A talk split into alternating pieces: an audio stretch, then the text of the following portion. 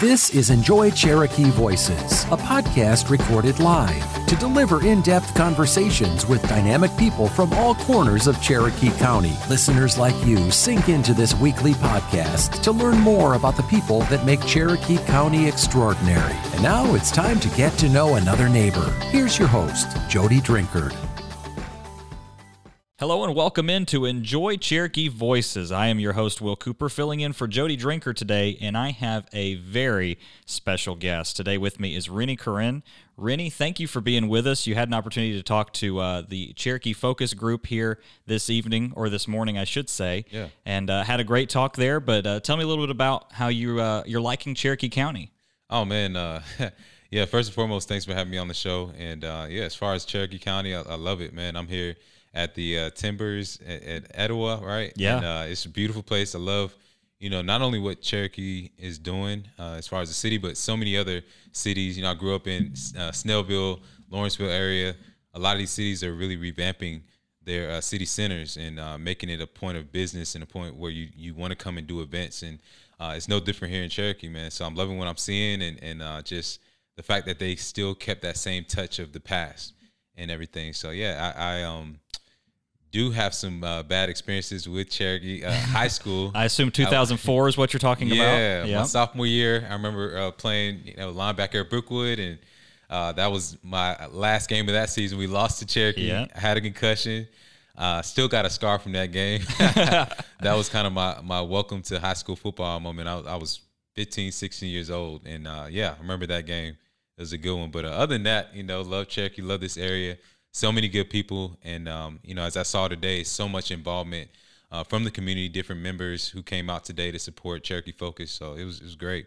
And you mentioned the Brookwood thing, so let's let's get into it. You were a Yeah. linebacker at the University of Georgia, three-time All-American, finalist for the Butkus Award, and then you also were a third-round draft pick in the NFL to the Tennessee Titans, and had a few other stops along the way in your professional career before deciding to transfer into something else there. But that's kind of the background for everyone that wants to know who you are, and that's the sports side of it. But we're gonna with this show, I don't want to just talk about sports because Yeah. you can find a lot of information on you in a Wikipedia Right. article does that justice i feel so i want to get to know you a little bit and get Sure. Mm. to know how you got to where you are now and obviously you're a keynote speaker here but that's kind of your business now is you're also a published author Yeah. you have your own book and then you and your daughter wrote one i want to talk about that a little bit as well Definitely. so i want to get to know rennie the person and not so much rennie the bulldog or rennie the titan or rennie the Yeah. brookwood bronco even so No, I appreciate that. yeah, so let's start with where you got started. So Yeah. tell me a little bit about the background of your family. I know that they were immigrants, but I want you to tell that story, and you can do it a lot more justice than I can. Yes, um, you know, I talked about it today, man, and it's something that's so near and dear to my heart um, as far as my family, and that's really where it all starts for me. My foundation, uh, both my parents, they came here uh, early '80s. They were both around the same age I am now. I'm 33 years old. Um, Mom came here first, got a scholarship to Emory to get her master's in nursing. My dad came after she was done, and uh, he, like many Im- immigrants, just tried to pick up a skill, and uh, that became um, shoe repair, which is a, a skill that another one of his friends had, who he knew when he was in Liberia, and so he got trained to, to fix shoes, and you know, it's it's it's not like your typical when you go to the airport and they're shinier shoes. These are like you know your cowboy boots, your designer shoes that you don't want to let go of. You spent a lot of money on, so you want to repair them and and keep them in pristine condition. So it's a very unique skill. And through that, you know, he was not only able to help our family, but so many people in the community, in the Liberian community, uh, and also bought into a shoe repair franchise. So for those of y'all in Cherokee who have been to Town Center Mall, you might have seen him years ago. So he had a little 500 square foot shoe repair shop, uh, Hacky Shoe Repair, where he would uh, fix, you know, so many different types of shoes. And I remember being a young kid, just seeing him work 12 hours a day in there. And and just during that time, there was a civil war uh, going on in, in the country of Liberia. And you're talking about a population of two million people, but over 300,000 people lost their lives during that the course of that civil war, and millions um, became displaced. Um, you know, becoming refugees, and and child refu- um, children became, you know, basically they had to fend for themselves. And so uh, my earliest experiences of seeing them, man, was just the work ethic that they put in, the sacrifice, man, just how they took what they had and, and just turned it into something more. Um, not just building themselves, but building those around them. Uh, our home was always open. My mom was always cooking. There was always a big pot of food. I spent many nights on, uh, sleeping on the floor. Um, so it, it, just taught me humility, man, sacrifice, service, uh, faith. You know, uh, mother was a prayer warrior. Uh, so you know, me being the youngest of three and uh, being the only boy, uh, I, I, just really, really started to understand the importance of taking what you have and doing more with it. And that was really the mindset and, and something that was ingrained in my DNA and still is. And what I took with me onto the football field when I eventually started playing football, which, you know, I, I really have a lot of respect for my parents when it comes to that because, you know, like a lot of um, you know immigrant parents they come here through education. So they could have very easily shot down my dream when it comes to playing sports and say oh no we want you to be a doctor. We want you to be a lawyer. We want you to do this. But they that's one thing my mom she always always encouraged us like got me playing music at first. So before i even played a sport i was playing the piano and you know eventually we played drums played the viola in middle school and high school. But uh, yeah, they just exposed us to, to different things. Even though that time we are living in a three bedroom apartment, um, North Druid Hills, we didn't have a lot. But uh, once we moved to Gwinnett, that's when everything changed. That's when I started playing football. How did your parents decide on Atlanta and this area to move to? Is that do you know that answer, or is that something that you just kind of never found out? Yeah, so it, it honestly, my mom is really where it starts because she got that scholarship to Emory. Right, it was between Duke and Emory. She was pretty smart. yeah, yeah. So um, she ended up coming to Emory, and that's how we ended up in Atlanta. And so we are always in that North Druid Hills, Buford Highway kind of area. Like I didn't even know Buckhead existed and everything. So we are on the the other side of the tracks, as they would say. Mm-hmm. But uh, she worked at Grady Hospital. Everybody knows Grady if you're going through downtown. And so, um, yeah, that's that's where it all started, man. And at 10 years old, we're doing well enough to where we moved out to the suburbs. So we moved out to Snellville, mm-hmm. and uh, I still remember it like it was yesterday. I, I, didn't quite know anything about Gwinnett County. I didn't. I wasn't playing football at the time. But um, once we moved out there, I quickly realized that this com- that community was different. That you know, parents were involved. Like you know, uh, football once again came up as as I joined my team, as I started building relationships um, you know, it just became something that that's so that's special, you know, and I, it's just by the grace of God that we ended up moving into that community.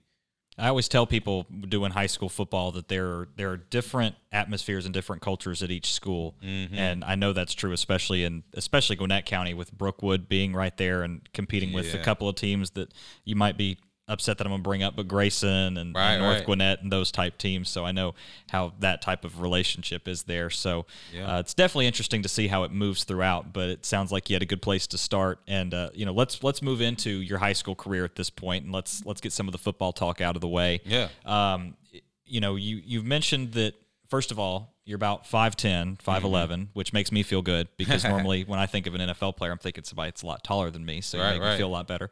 Um, but average height, so a little bit undersized for the NFL and the next level, which I know mm-hmm. you'll talk about here in just a second.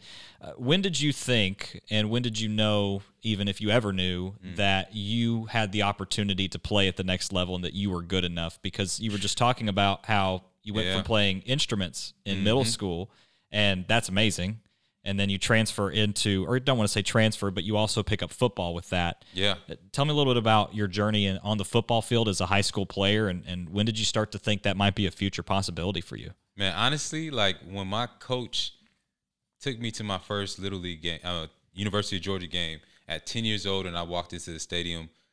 Like I didn't know, I you know, yeah. just think about when you're a kid, right? And and you ha- you might watch your favorite superhero or you get a toy or, or you go to a place where it, it just inspires you.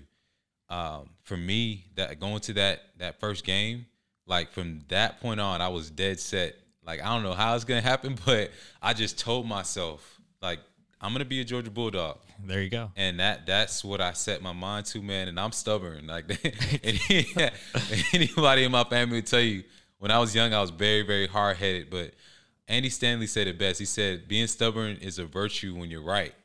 There you go. And you know, I knew that I didn't know, of course, that I was gonna make it, but I knew that I had a gift. Like it's just something that it's, it was spiritual, man. The first time I held a football in my hand, it was like there's something different than I felt. I felt free. I felt like you know when you're doing something you love, you just there's a special feeling that comes with it that just taps into your soul.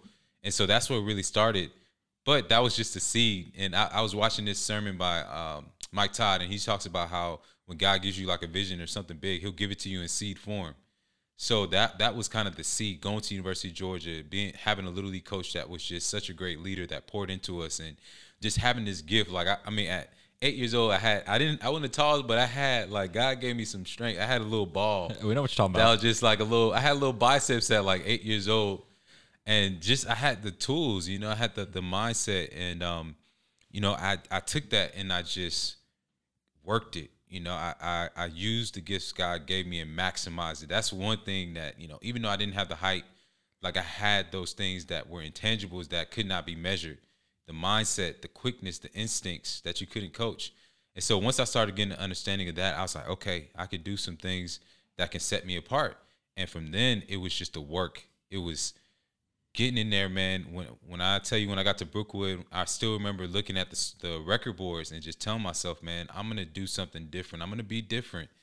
And from there, it meant looking at my uh, weight sheet. If it's at 200 pounds, I'm putting 220 on.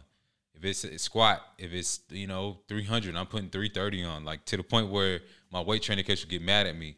And then I sought out the gurus. I went and I I couldn't even we couldn't even afford it. Like my my dad lost his business, mom like I shared almost died from a surgery that went wrong.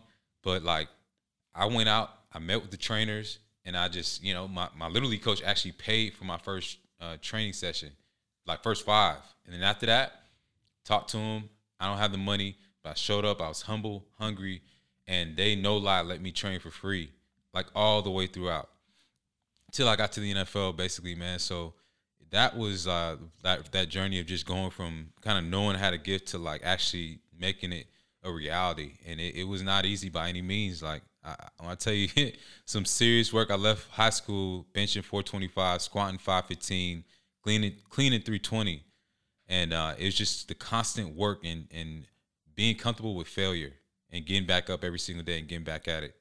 For anyone who's not a weightlifter, that's a lot. That's a lot. Man, knee still hurting. yeah, I bet. I bet.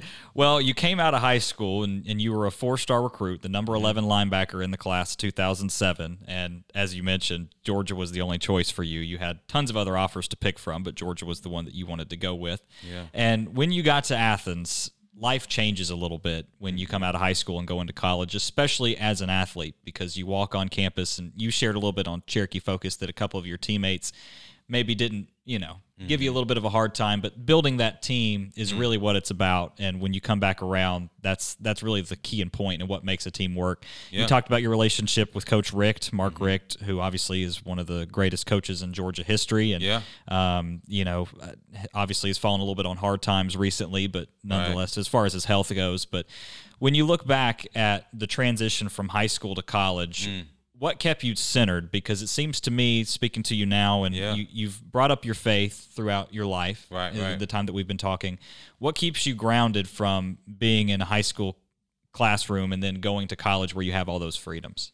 Yeah, I, I, it really started with that foundation and the early challenges that I faced. Like you see so many, I mean, not just athletes, but people in general, like they are always good, right? They're always the first. They're always, you know, um, mentioned and acknowledged and whatnot. That wasn't me. I wasn't Georgia's first option. You know, every team that I got on, whether it's high school, college, pros, I was always the guy who started out second string, scout team. And then I had to work and work and work and work for weeks and weeks and weeks. And then it's like through an act of God, I got promoted and I got that opportunity and and I was ready. Um, and that was the story for me at, at University of Georgia. Like I'm telling you, man, I used to be me and my little league coach. He would check me out of school, and no lie, we would go down 316. And this was before I was even on Georgia's radar. We'd be at practice. Like Coach Richt didn't know who I was. Co- you know, Coach Bobo, who recruited me, didn't know who I was, but I had one connection through one of my coaches at that time, uh, Coach May. He knew a couple of the players up there, and so through that relationship, I got up there, and I'll go up there with my Timberland boots on and and my hoodie on, just trying to Trying to look bigger. yeah, trying to look bigger, trying to impress them, man. So I went up there so much that by the time I got to University of Georgia, everybody knew, already knew who I was. Right. The short, you know, short linebacker from from Brookwood, who just happened to make a lot of plays, who they took a chance on. And so that was one thing that kept me centered was that humility, man, and that chip that was always on my shoulder from hearing that, you know, that from being doubted so many times. And so I, and then for my parents, like I said, I that was in my DNA, just the humility, just knowing that it's I'm playing for something bigger. You know, at this time, man, I get to University of Georgia, and my family's struggling. Right. Like, I was on like uh, full scholarship, but I'm taking out student loans so I can send uh, some money back to my family to help them pay the bills and things like that. So I had no room to. I knew I had no room for error. Right. Yeah, I had no room for error, man. And so I got up there, and the first thing going from high school to college, you realize is none of your accomplishments matter. like Yep. you might as well not even mention it because you walk into that locker room and you see a Matt Stafford and you see a Knowshon Moreno and then you see a Darius Dewberry who's 6'3", 250 and was number one not in Georgia but in the nation at linebacker. And you're just like, all right, I'm gonna just be quiet and I'm just like find my way to my locker and I'm just gonna put this work in. And it, it's like that moment that I call it the valley moment. And we all have to go through that, right? Where we get to a new position in life, a new level, and nobody's acknowledging us. We have not, you know, necessarily accomplished where we want to be. We're not getting paid when we want to get paid. Like all this, and you have to literally operate in faith and just know and trust that the work that you put in, eventually something good is gonna happen.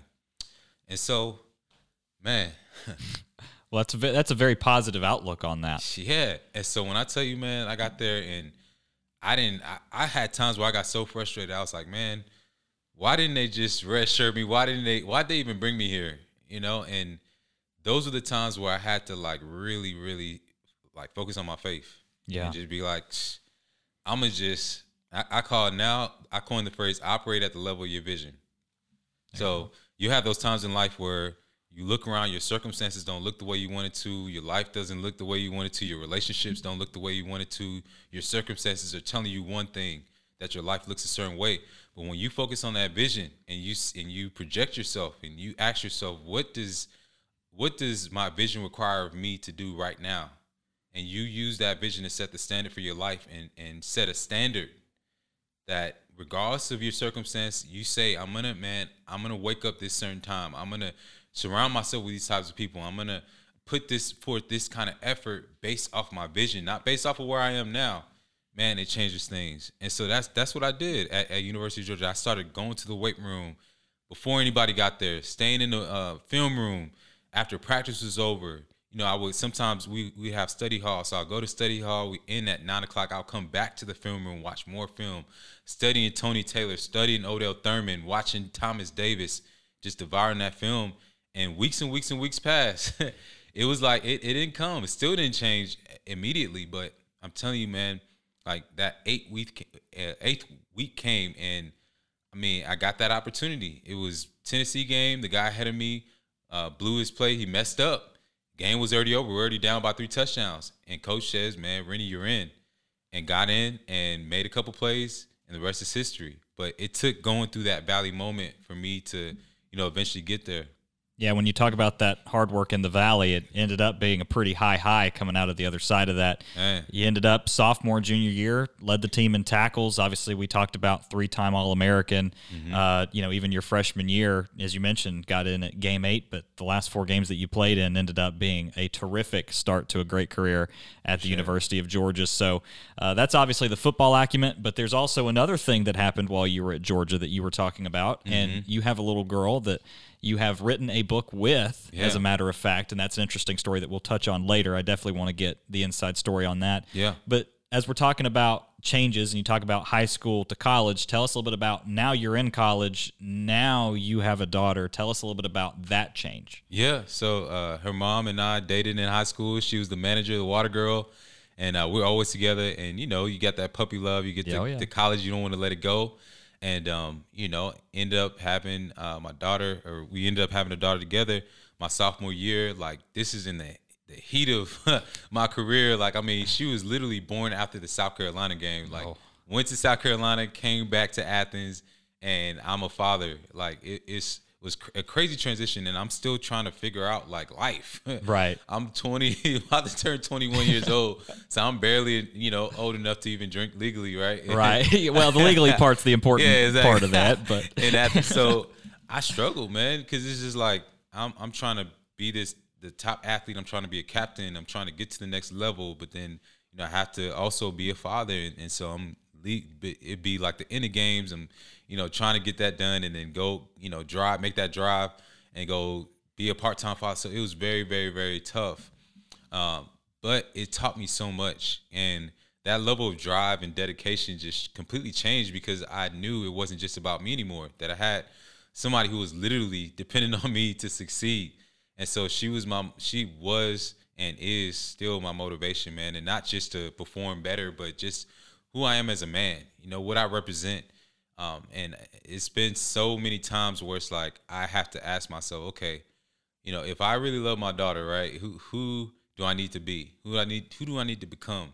And so in terms of holding me to higher standard, like she she did that for me, man. And um even when it came to the book, like I realized that there's so many things we have an opportunity to do as parents that we don't even realize. And and one of the biggest uh, things we have the opportunity to do as parents is create new cultures.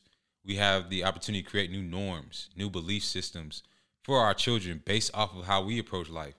And so with the book, you know, I written my first book in 2013 and the second book was to it came the vision came to me in 2017 when I was on my way out of football to transitioning and she at this time she loved to uh, draw. She you know she's five six uh, years old and she loves drawing. She loves writing and different things like that. And so as I'm writing the book, I'm just like, I see her, you know, doing what she does, and I'm like, hey, babe, come over here. Let me ask you a question.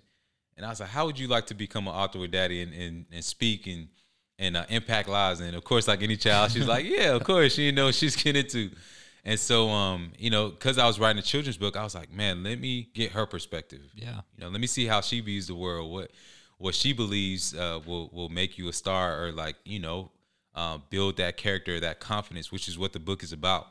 And so, yeah, we we partnered, we did it together. I, I was able to teach her about entrepreneurship, about public speaking, about royalties, and, and all that yeah. good stuff, and actually take her to a couple schools. We actually went to a couple schools out here in Cherokee County, and um, yeah, it, it's just a special moment, man, just to be able to have that experience with my daughter. Any parent listening, man, if you have the opportunity, if you see your child has a gift or something that inspires them, take it a step further. Like invest in you know helping them create that business or or creating that product or, or whatever it is everybody has a, a, gift for a reason and no lie from that like now you know she was just with me we were just together last week and she's still writing like she's working on a book right now i didn't even have to tell her to do this so it's it's very very powerful planting those seeds early. Yeah, so that's it. That's awesome. Well, let's wrap up our football talk here, and then sure. we can get more into who you are. But you come out of Georgia, your yeah. junior season what was your decision to come out? Why did you decide to go your senior season? What was the decision like for that? Man, it was such a tough decision. Actually, I was one of the toughest decisions of my life, and uh, definitely took a lot of prayer, a lot of uh, you know conversations. Had to talk to Coach Richt, of course, the big dog, mm-hmm. and uh, I'll, I'll, never forget. I made that pros and cons list, and uh, one of the biggest things for me was just being able to help my family. Yeah. And um, I think that's a lot of times as fans, uh, with me now being a fan, we don't realize just how much players go through. Like when we're out there, we see them making plays, and you know they're these big, giant, ginormous guys like a Jordan Davis or something. Yeah. But we forget that when you take that helmet off, when you take that jersey off, you're a human being. Like you're dealing with real life challenges um, that a lot of times nobody knows about. And so for me, like I said, my family was struggling, daughter you know, I got to be able to provide for my daughter. The, the, baby diapers and formula ain't cheap. yeah, you're right. Yeah. yeah. And so I had to do what I had to do, man. And, and making that move, it changed everything. Like now, uh, I was the youngest in my family, but now I go from youngest in my family to breadwinner. Now I go from student to have, having to be a CEO, having to get an agent, a financial advisor, having to train and not just train to for the love of it, but this is my job. This is my profession. My body is my business. Right. And so there's so many things that that changed in that moment, and um, you know, I was glad that I did it in that time. You know, people always ask me, "Do you regret leaving early?" I was like, "No." Like in that time, like I had to. like, right. I literally had to, and it, it's like one of those things where it's just like stocks, right? When your stock is high, if you don't cash out on that thing, you may not get another another opportunity. And for us as athletes, like we have a small window of opportunity. Like literally, you have a 0.008 percent chance of even making it to that level of your name even being called on on draft day. Right. And so I knew like if I come back, like I'm not gonna get any taller. the knock against me is my height, and yeah. I got a second, third round grade. And so yeah, I had to make that decision, man. So when it came time and, and you're sitting there and waiting mm. for your name to be called, what's that night like? And I know it, you know round three's day two, but that's got to be a stressful weekend knowing that you're just going to sit there and, and, hope that the phone rings. And, and obviously it did for you at round three, and you were picked number 97 overall. But yeah, yeah, that night's got to be stressful. Oh man, extremely stressful. I mean, for those of y'all who are listening who have ever you know done a job interview, typically you know that company they'll interview you and they may have a couple other candidates and whatnot, but you know you got a fairly good shot. Draft day, you number one, you don't know how many other people they've interviewed. Number two, you don't know where you're going. So imagine sitting down with a job interview. You don't know if you're going to be in California, New York. You don't know Tennessee, like you're just literally waiting for a random phone call, like in the Matrix, like when he's just, like, all right, tell me what to do. right. Well, I think one of my favorite things you said in your uh, in your speech today was that you you distinctly remember the six one five area code. Yeah. For Tennessee, and I think I think that's really telling because oh, I can man. only imagine sitting there and having a family and, and a daughter like you were talking about, and sitting there looking at the phone and going, I hope it's this area code. And when you look and see Tennessee, you go, well, at least it's not a different time zone. At least it's not across the country. So that Honestly, really resonated. Man, it don't matter what area code that thing is. you're gonna pick you're it up. just hoping, yeah, you're just hoping you get a call because like you'll go into it and uh, you'll just like number one, you're just in a position that you've always dreamed of. So that alone is just like a surreal moment. You're like, I'm actually here. Like after all that work, after all the times like you heard no, after all the times like for me, I heard that I was too short. All like all those things are playing through my head and through my mind, and just like all the struggles my family's been through. And you know, you get there and it's just like wow. And then the jazz starts. Yep.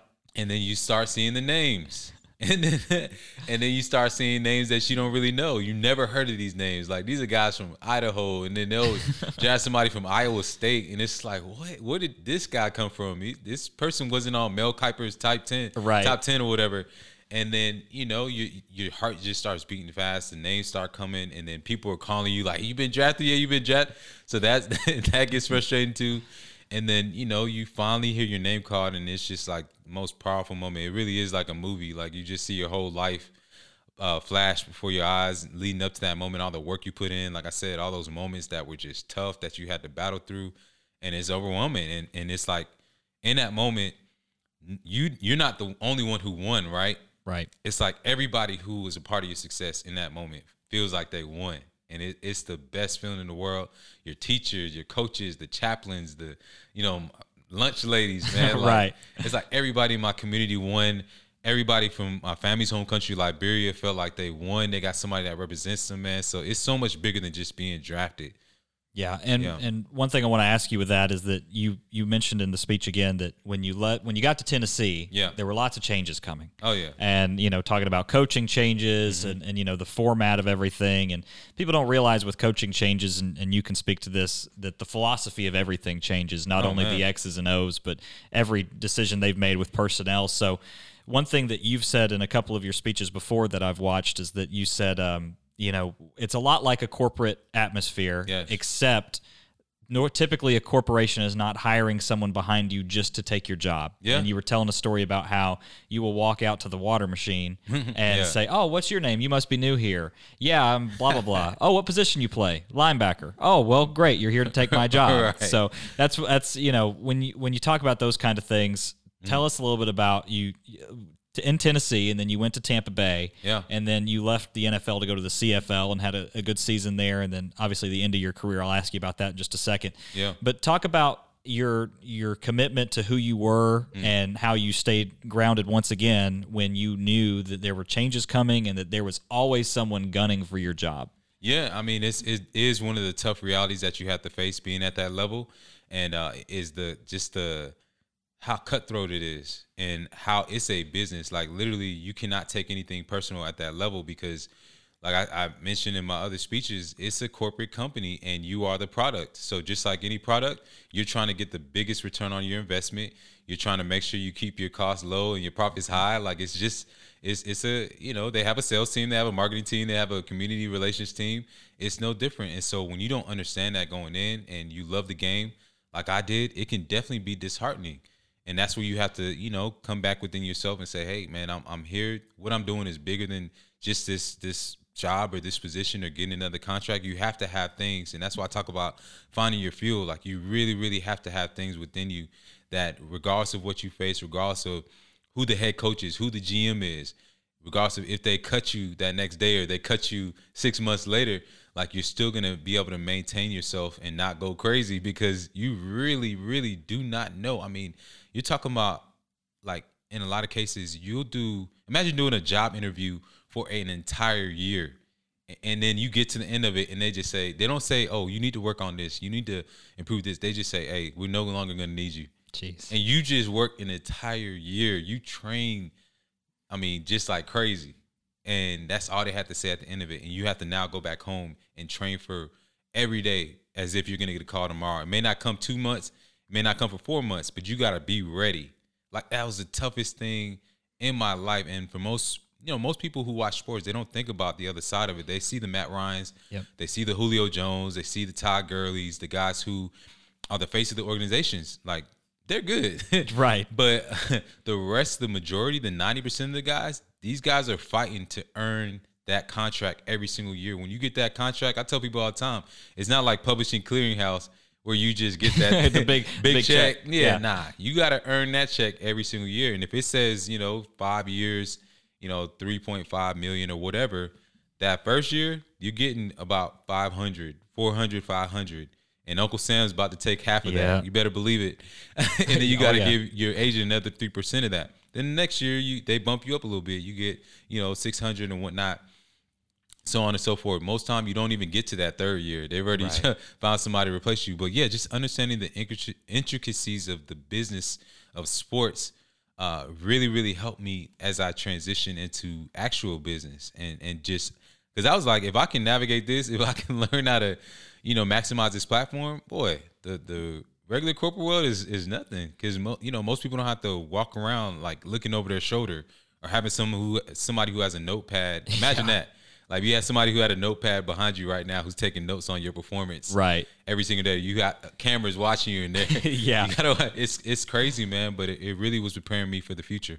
And in that Hi, I'm Drew Tutton with Tutton Chrysler Dodge Jeep Ram in Jasper, Georgia, also known as Jasper Jeep. This month is the start of something new sales event, and boy, have we started something new. Tutton Chrysler Dodge Jeep Ram is the fastest growing Chrysler Dodge Jeep Ram dealer in the Southeast. Right now, we have 50 brand new Ram trucks to choose from and nearly 60 new Jeeps, starting as low as 23.9, as well as 0% for 72 months. Be American, buy American at Tutton Chrysler Dodge Jeep Ram.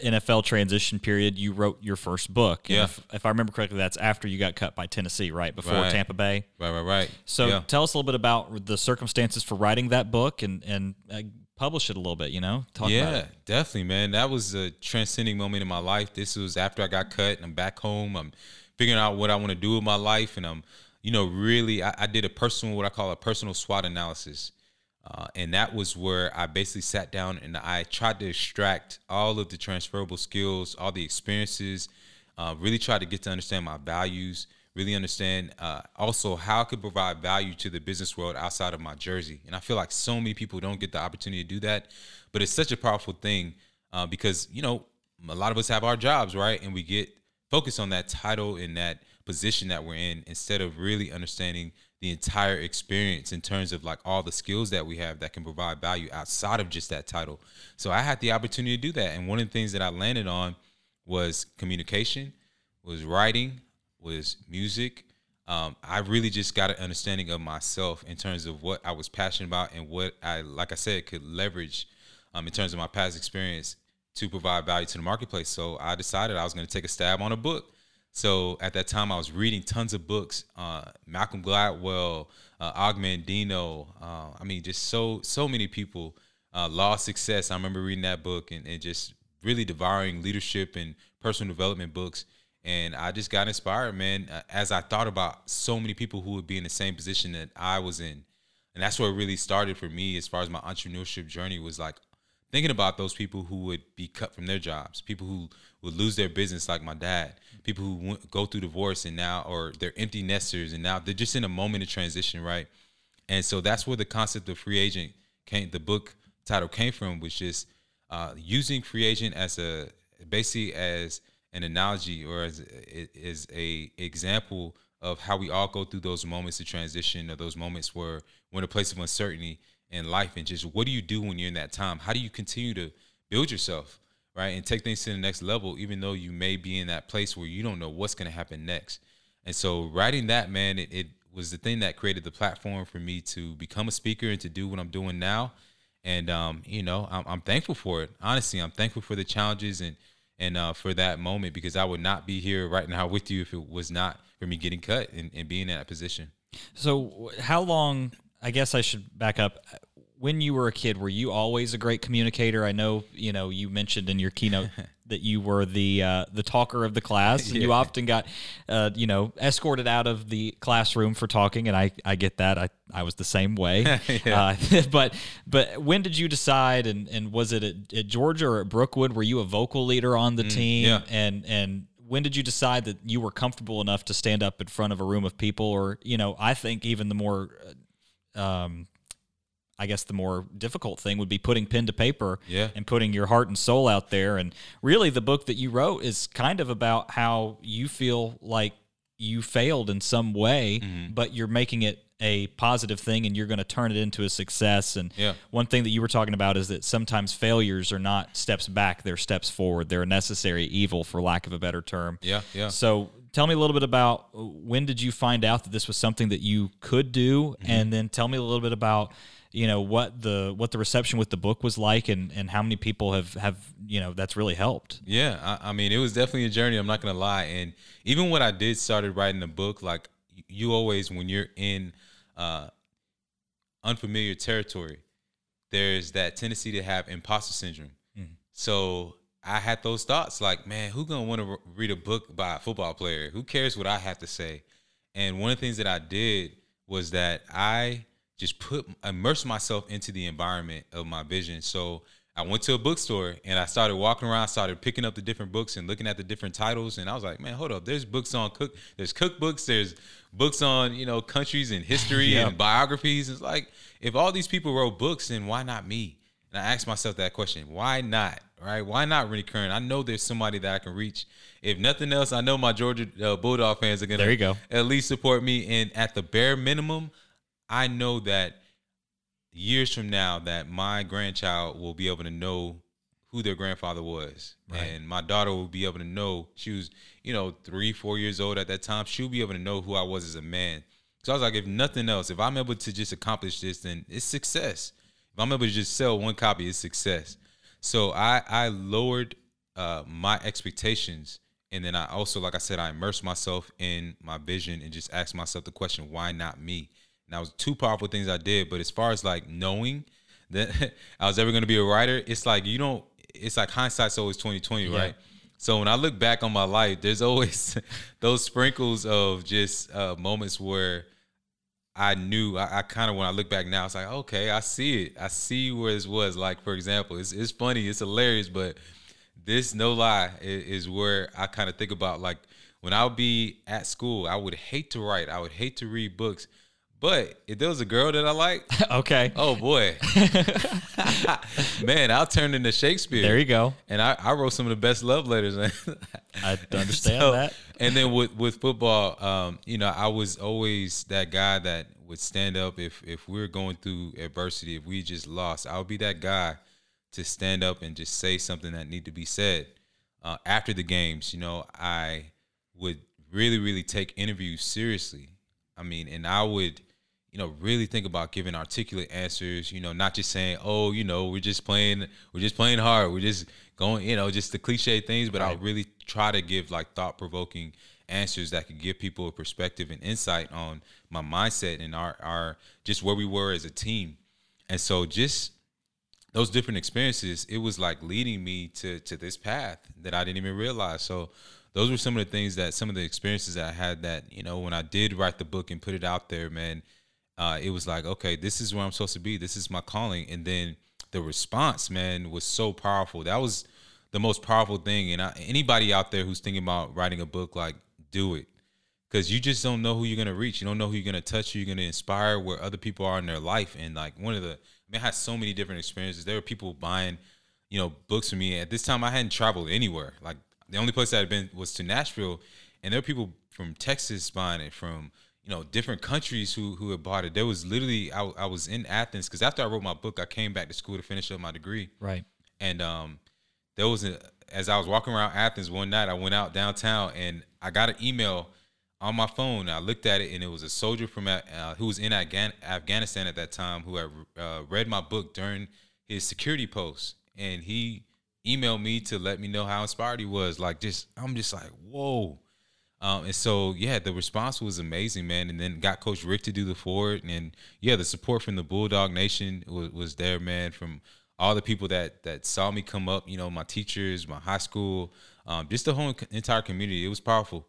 And love it or hate it, Bulldog Nation is strong. Oh man! I mean, we we Powerful. are we are also uh we have a radio station as well, um, WLJ Radio, and we're a proud sponsor of UGA athletics and do UGA football. Yeah, and we're always impressed with the outreach that we get. So I know not everybody who's listening will be a Georgia fan, but yeah, even yeah. if you're not, you have to respect the fan base because they're always coming out strong. Definitely. Um, what did you graduate? I know you said you went back and got your degree. What what was your degree in? Yeah, uh, I graduated with a degree in from Terry College of Business and uh, Business Administration, concentration on general business, just because I wanted to be an entrepreneur, and uh, I earned that thing, man. Yeah, yeah. I golly, that was hard. Like I don't, I still to this day don't know how I, I made it through finance. Like that was the accounting and finance were the hardest class. I literally like bawled, like cried like a baby after I passed, and it was just by like the grace of God. Like I just like they just curved that thing just enough.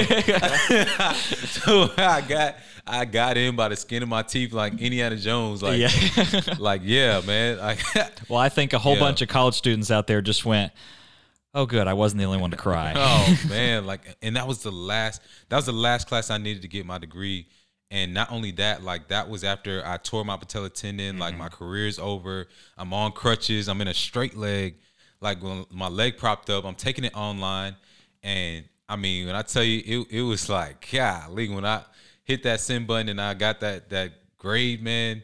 I think I got like a uh, like a a, a, a, seventy point Perfect. like one or something. Great, yeah. man. I, I just cried because I, I just wanted to graduate. I just wanted to, you know, I, I promised my mom that I was gonna get my degree, and like, yeah, bro, like getting that was that was bigger in no lie than draft day. Yeah, getting that degree from University of Georgia is hang when you walk in my place. That's the first thing you see is my degree from University of Georgia, man, because it was just so hard, and I was going through trying to get back in the NFL at the same time, and just trying to be a good father and just trying to survive, like.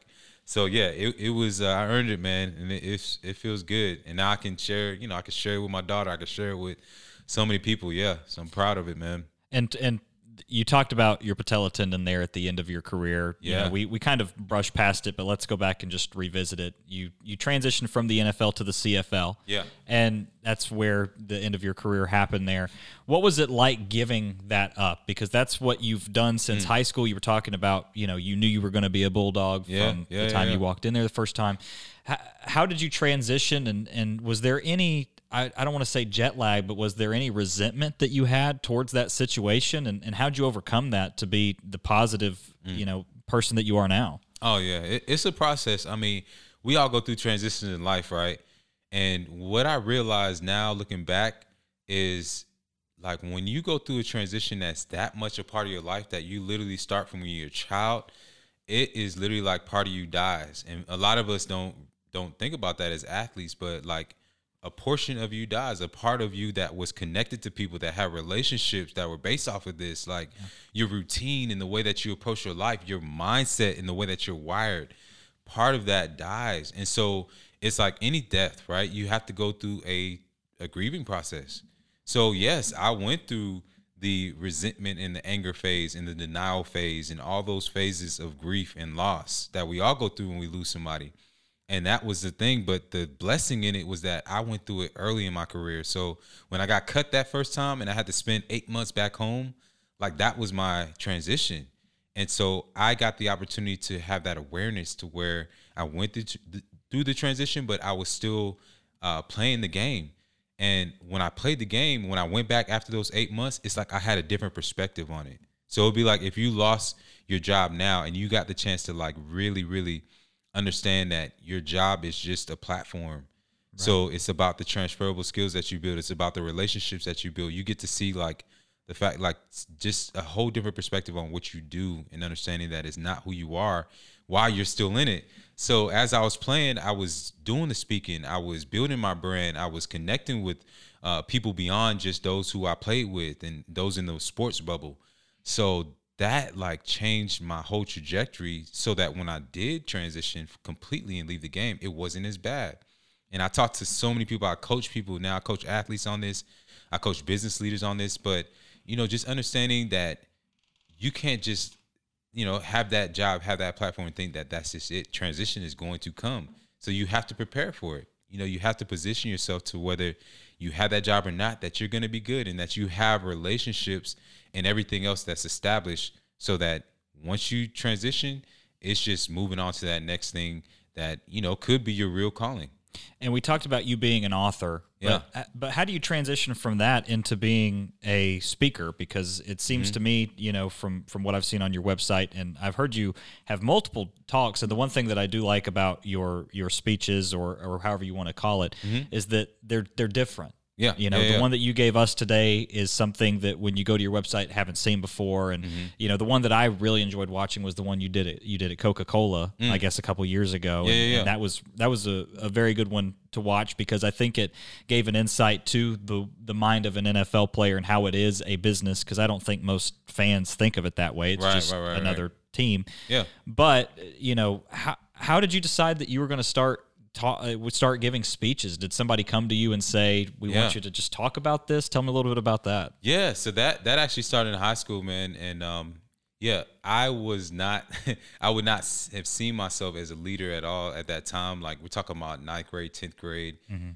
know. But as my platform grew, you know, as I started to get the the, you know, as I committed to the University of Georgia and I overcame the challenges that I faced and became that that name in Snellville, that that Rennie Curran, undersized linebacker, uh, who inspired other young kids, I realized like it came with influence, but it also came with the responsibility.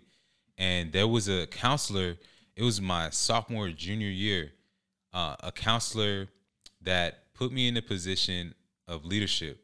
And it started small. She put me in a position, even though I wouldn't have looked at myself as a leader during that time, but she just saw something in me and she said, Rennie, I want you to be a peer leader. I want you to be a peer leader. And what that meant is like during lunchtime, I would go and I would sit with kids, you know, the the freshmen, and I would just be there for them, and I would just talk to them, you know, if they're sitting by themselves. And that also meant that I would go to elementary schools and I would just do a book reading with them and just like spend time with them. But through that experience, like I, I started to understand how I could use my voice and my presence to just be an influence. Um, I that it started there, and then I'm going to little league teams and I'm speaking to them about just believing in, in themselves and just overcoming whatever adversity they face. And so that's where it really started, man. And, and once you know I got to University of Georgia, started doing it a little bit more and started speaking a little bit more. And like I said, I was doing the interviews and the, the shows and whatnot. Got to the NFL, and like I said, once I got cut, man, it just opened up that opportunity and that time to uh, be able to do more of it. And once I wrote that book, it created the platform for me to actually start doing it as a career. So I built my website from scratch. I, I really started studying the game and I approached it just like football. Like I that's one of the things I love most about what I do is people may not see it that way, but like being a speaker is no different than being a linebacker. For me, uh, my film study that I did before my games is me studying an organization and me studying like their challenges and their objectives and their goals and understanding like where they're trying to get to. And then uh, even the preparation, right? There was so much preparation that went into me getting out on that field and making plays. Same thing as a speaker. I got to prepare. I got to get my mind right. I got to go over my routine. And then game day comes, right? Mm-hmm. And so speaking for me now is that's my game day. So it's like I, I got I lay out my clothes I just like what- I used hey, to lay out my good in here. jersey. Yeah. yeah, I lay that out, man, and I just put myself in the mindset to where I'm not making tackles, but I'm making an impact in a different way.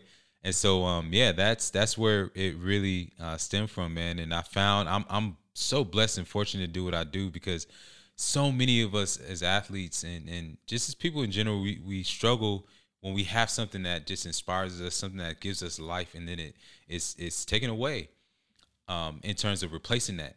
And I've been able to find something that I that replaces that feeling, that gives me that same rush, that same feeling of just excitement uh, in, in speaking, man. So yeah, I, I love it, man. Well, I'm going to ask you the hardest question of the day.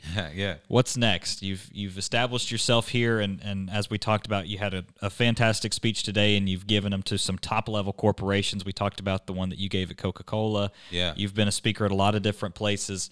Where do you see this? Do you have any aspirations to grow this larger? What what's next? Where where do you think it takes you? Yeah. I, um. You know, and I think about this all the time. Uh, I'm sure you're probably familiar with this, and I'm some may connect to this, some may not. Maslow's hierarchy of needs, right? Yep. And so he talks about self actualization. And for me, I've gotten to that point of self actualization, like understanding self, understanding my emotions. So moving beyond just my basic uh, physiological needs and whatnot. And now I feel like that model, it leaves something out, right? It talks about self actualization, mm-hmm. but it doesn't talk about helping others reach that. And so that's what's next for me is like now that I've gotten to that place right where I understand self, I've, I've done the work, I've you know um, gotten to a good place as an entrepreneur. There's always another level, right? There's always more you can do as a business person. Um, you know, another goal you can hit. But now for me, it's about service. It's about serving others, and for me, that's a different type of currency. So helping somebody that's a business leader, and that's why I do the coaching now. Like helping somebody that's a business leader take their brand to the next level, helping them transition, helping them get more organized and more efficient, or helping an athlete transition, or helping an organization coming in and helping them with strategy and, and branding and things like that. Like really just leveraging all the skills and all the experiences that I had to to help somebody else. That's what's next for me, and that's what I'm currently doing. That's what I love to do, and that almost gives me even more joy than um than speaking. Honestly, man, just seeing somebody else have that breakthrough moment um, in, in their personal life or in their professional life, and and it just gives me so much joy. Hierarchy. I'm Bill West. I'm here with Jim Brown, owner of Kitchen Tune Up. Jim, what makes you stand out from the other remodeling companies? Well, Bill, we offer five ways to update your kitchen. We can restore, which is what we call our tune up. We do repainting, redooring, refacing, or we can replace with all new cabinetry. This also includes a full suite of complimentary services, including countertops and backsplash installation. We also have comfortable payment plans to make your kitchen project very affordable. Trust is important in the remodeling business. Why should I trust Kitchen Tune Up? Bill, that's a great question. For starters, we're local. Our office and warehouse is in Canton, so we're very motivated to make sure our customers are happy. We take pride in our reputation no matter where we do business in North Georgia. That's right. You can remodel a kitchen almost anywhere in North Georgia Cherokee, Forsyth, Pickens, Gilmer, Bartow, and surrounding counties. How do folks get in touch with you, Jim? Check us out at kitchentuneup.com or give us a call at 470 808 9905 of needs, not something I thought that we'd be talking about. with, hey, right, I, right. hey, I respect it. I respect thank it. You, thank you. Well, it's been a fantastic pleasure talking to you. Thank you so much for taking the time. I know that you've you're a busy guy. We do have a couple of quick questions that we want to ask you. This is the fun part of the segment, and yeah, Katie, sure. Katie's going to be bringing it here to me. So, all right. Um, and these are super easy. So just the first thing that pops in your head, just let me know. Okay. Uh, so we're gonna mix football and, and just some stuff. So Yeah. other than Sanford Stadium, what was your favorite stadium that you got to play in? Uh, I, the first one that comes to mind is uh, was that's a tough one. Eh? The cocktail party was special, man. Yeah. South Carolina was was good just because you know we beat beat the crap out of them Yep. every time we played them. Um, yeah, I cocktail party is. I mean, we didn't win all of them, but the one we did win, that was special. Just running out on the field. Tebow was crying, all that good stuff. he tended to do that for some reason. Right, but. Now you actually know Tebow. You guys Yeah. have done a couple of events together, so that's that's a cool note. Oh yeah. Um, it is the holiday season, so what would you say is your favorite Christmas movie? Ooh, Home Alone for sure. Oh, that's a good one. yeah. Uh, cake or pie? I definitely got to go with cake. Favorite type?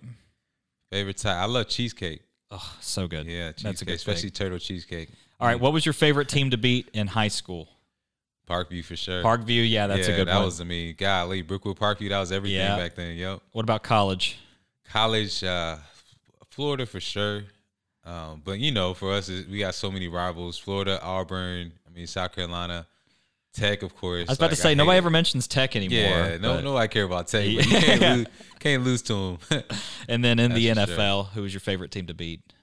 Man, um, in the NFL, uh, I would say, hmm, the being with the Titans. I mean, the the Steelers were the favorite team to beat. I mean, yeah. at that time they had golly. I remember seeing James Harrison. He just he looked like a if you turned a Mack truck into a human yeah. being. Like this guy was ridiculous. But yeah, that just that whole experience was cool. Any team that you win um, a win against is a special win. Oh yeah, yeah.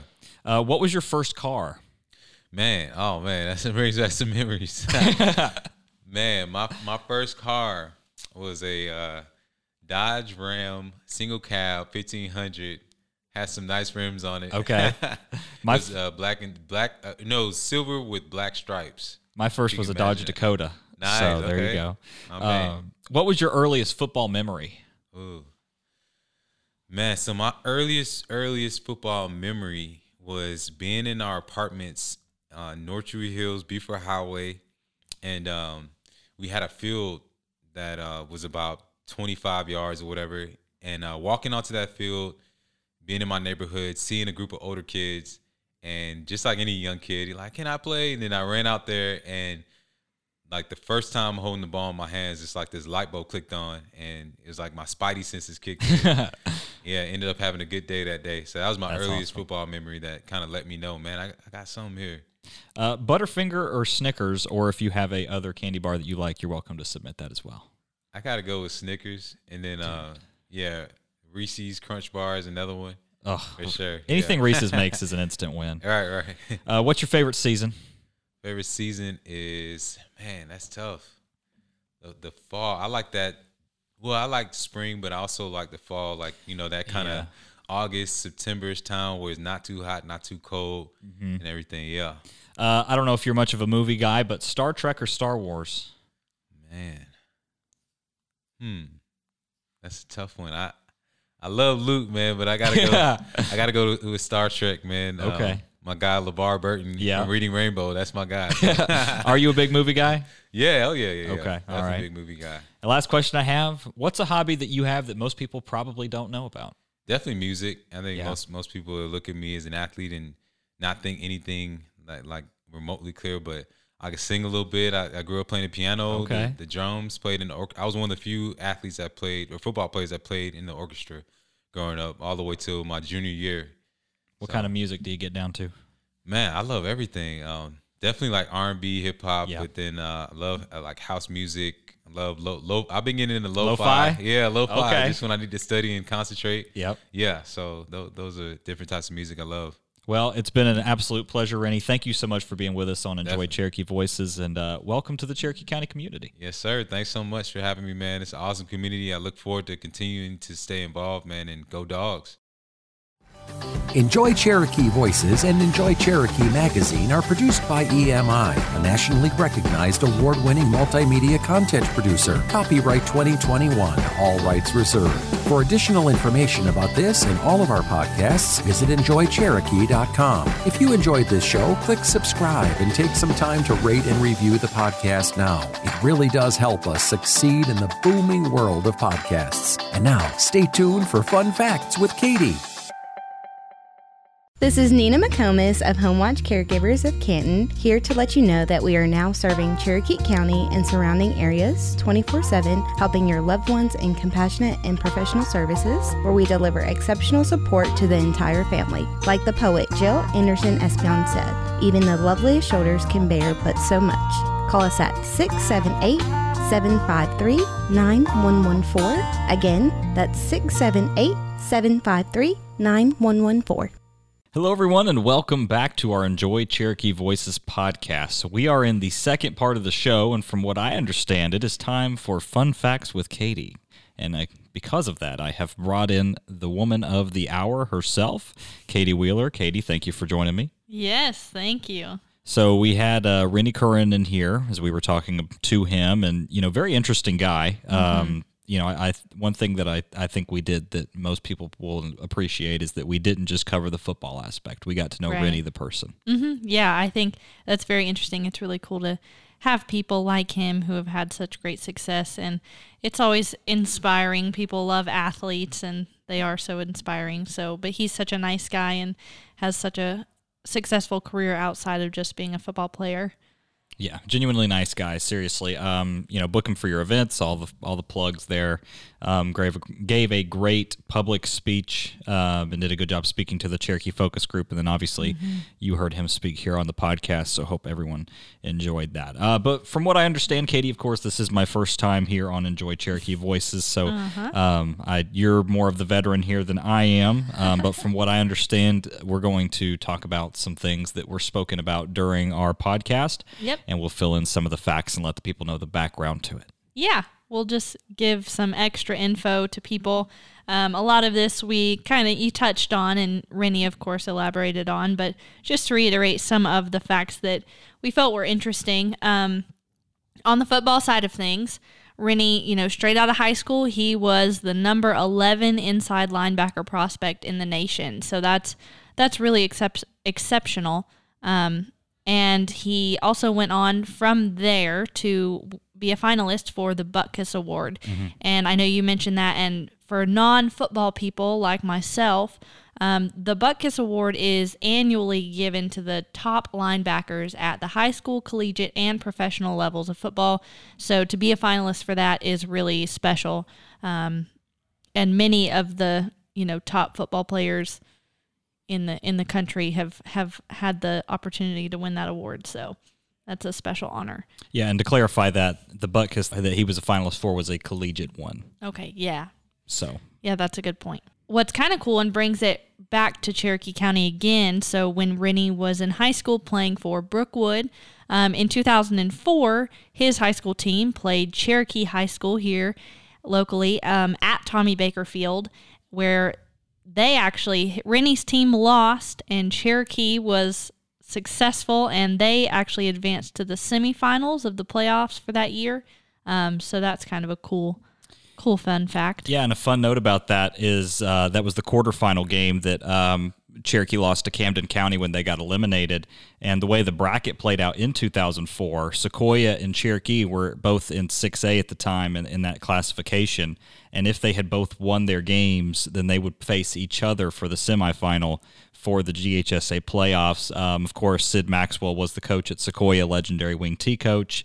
Um, and then Brian Dameron was the one um, down here at Cherokee, and that was once again another legend in the coaching arena. So, uh, yeah, as far as Cherokee County goes, there was a lot of history in 2004, um, but nonetheless, it was very cool to hear Rennie talk about that game and that experience, and he remembered it. So, you know, Right, it was only his sophomore year, so that was a, that was a nice touch, and um, I think a lot of people when they go to Tommy Baker Field um, the Mm-hmm. field over there at Cherokee High School, they kind of get that uh, that impression that it is a historic field, and it, it leaves a Mm-hmm. lasting impression. Right, yeah. Um, in his senior year, 2006, he was named to the AJC Super 11, and that awards the 11 best football players in the state by, of course, the Atlanta Journal Constitution. So that's a cool, another local statewide award. Um, Our um. Don't mean to interrupt you there. Oh, no, you're fine. um, Amir Morrison, the running back for River Ridge, won it this past year. Um, was Oh, part neat. of the AJC Super 11. So, um, and it highlights uh, top level guys. If you go back and look at the AJC Super 11, um, there is a very high uh, Power Five rate and then a Power Five conference rate, um, which is uh, for non football people the SEC, ACC, Big 12, Big 10, Pac 12, essentially just major colleges. Um, and then there's a even higher success rate for NFL players out of that Super 11 because mm. Georgia is viewed as a top three state for high school football talent. Mm. Um, so there's there's a couple of notes in there. Obviously, Rennie made it to the NFL, so he's part of that statistic and mm-hmm. played Power Five football as well. Right. Yeah, that's really cool. He's among the top, the best of the best. So, shifting a little bit from the football side of things, he has now obviously transformed his career into public speaking, motivational speaking, um, that kind of thing. But he wrote his first book, which is titled Free Agent The Perspectives of a Young African American Athlete. That was published in 2013 um, with a foreword written by the University of Georgia head coach Mark Richt. Um, that's a really special book, and I think it really helped Rennie help people understand. You know, you got to kind of push through adversity, and and that's sort of his his motto and the basis for a lot of his public speaking. Um, you can purchase Rennie's book on Amazon. He also has his own website, which is renniecurran.com. It's a good name. Makes it easy to remember. And to spell that, by the way, it's Rennie, like Ronnie, but switch the O for an E Mm-hmm. in, in the middle. And then Curran is spelled C U R R A N. RennieCurran.com is also a really good um, resource for another aspect of things that Rennie does. Um, so he hosts a game changer coaching course. Um, there are a few different courses that he does, but there's one actually listed online right now as we record this. Um, and you register for that. It's an online course, and the goal of it is to help you build or improve your brand by impacting others through your leadership skills. So it's one on one coaching sessions with Rennie himself, um, and he is going to encourage you and help you master the art of speaking in front of people, um, inspiring them, and building a profitable brand. So if you need, if that's something that you're interested in, or you know, a, a business venture that you feel that you could be successful in, Rennie is um, online courses are definitely a good resource for that. And he's such a personable guy. I can only imagine his online courses are very, very fun, and he's very inspiring guy himself. So I would agree with that. I mean, I think that, uh, like you've heard, Rennie's a very complex guy, very interesting, much more than um, people give him, credit for. I think that's the typical case with athletes, as we said. Um, so he has a lot to offer the world, and I'm excited to see where he, where he goes from here. You know, he's still a young guy.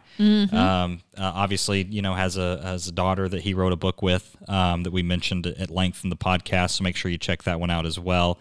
Um, the free agent book I think was really important because it's about overcoming failure, and I think everybody has to live up to that at some point. So um, there there are some high level thoughts um, that that we covered, and and I think that. Uh, Overall, Rennie, very interesting guy. Once again, appreciate him for being with us. And uh, Katie, I appreciate you for being with us on Fun Facts with Katie. yeah, thanks so much. That's all the fun facts I have.